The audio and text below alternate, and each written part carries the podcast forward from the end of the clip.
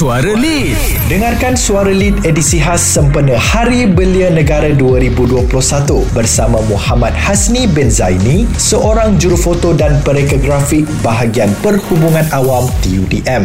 Assalamualaikum dan salam sejahtera. Saya Muhammad Hasni bin Zaini, berumur 26 tahun, berasal dari Segamat Johor dan kini menetap di Kuala Lumpur. Saya merupakan anak sulung daripada enam adik-beradik. Saya sudah berkahwin dan mempunyai seorang cahaya mata. Pada mula Selanjutnya, setelah tamat SPM, saya melanjutkan pelajaran di IKBN Kemasik Terengganu dalam bidang video, produksi filem penggambaran. Banyak perkara yang saya telah belajar dalam bidang ini seperti mengendali kamera, asas fotografi, videografi, mendalami software editing dengan lebih mendalam dan sebagainya.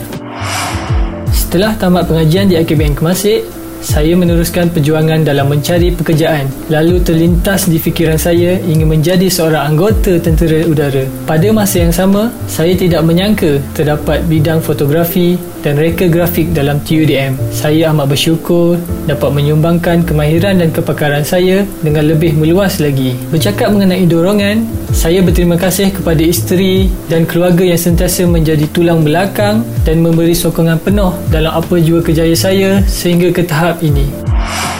Tipulah kalau tak ada kisah jatuh dan bangun dalam pekerjaan seseorang kan. Banyak cabaran dan dugaan yang saya tempuhi dalam karier ini. Antaranya, saya pernah mengikuti misi bantuan kemanusiaan di Palu, Indonesia pada tahun 2018. Sedih juga meninggalkan keluarga demi tugas yang diamanahkan selama beberapa minggu. Pengalaman saya dalam penggambaran dokumentari Malaysian Fleet Warriors pada tahun 2014 di Kemaman, Terengganu. Ia merupakan pengalaman yang sangat berharga kerana mengambil gambar di situasi banjir besar pada tahap yang membahayakan. Saya juga dapat bersama-sama merasai menaiki pesawat EC-725 milik TUDM. Dari sinilah juga timbul perasaan minat terhadap bidang ketenteraan.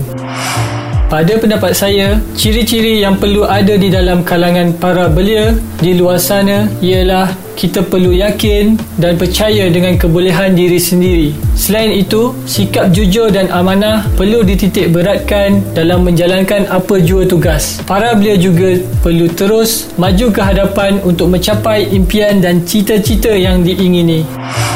Antara program yang perlu ada pada para belia seperti program keusahawanan, program integriti dan sebagainya. Ini membolehkan para belia memupuk semangat minat yang mendalam di dalam mencari sesuatu pekerjaan demi memacu kejayaan negara. Nasihat saya untuk golongan belia yang terjejas akibat pandemik COVID-19 adalah perlu terus bangkit menempuhi segala situasi yang mendatang. Para belia haruslah berani mencuba sesuatu yang baru tidak kiralah dalam apa jua bidang pekerjaan atau perniagaan. Tak cuba tak tahu kan?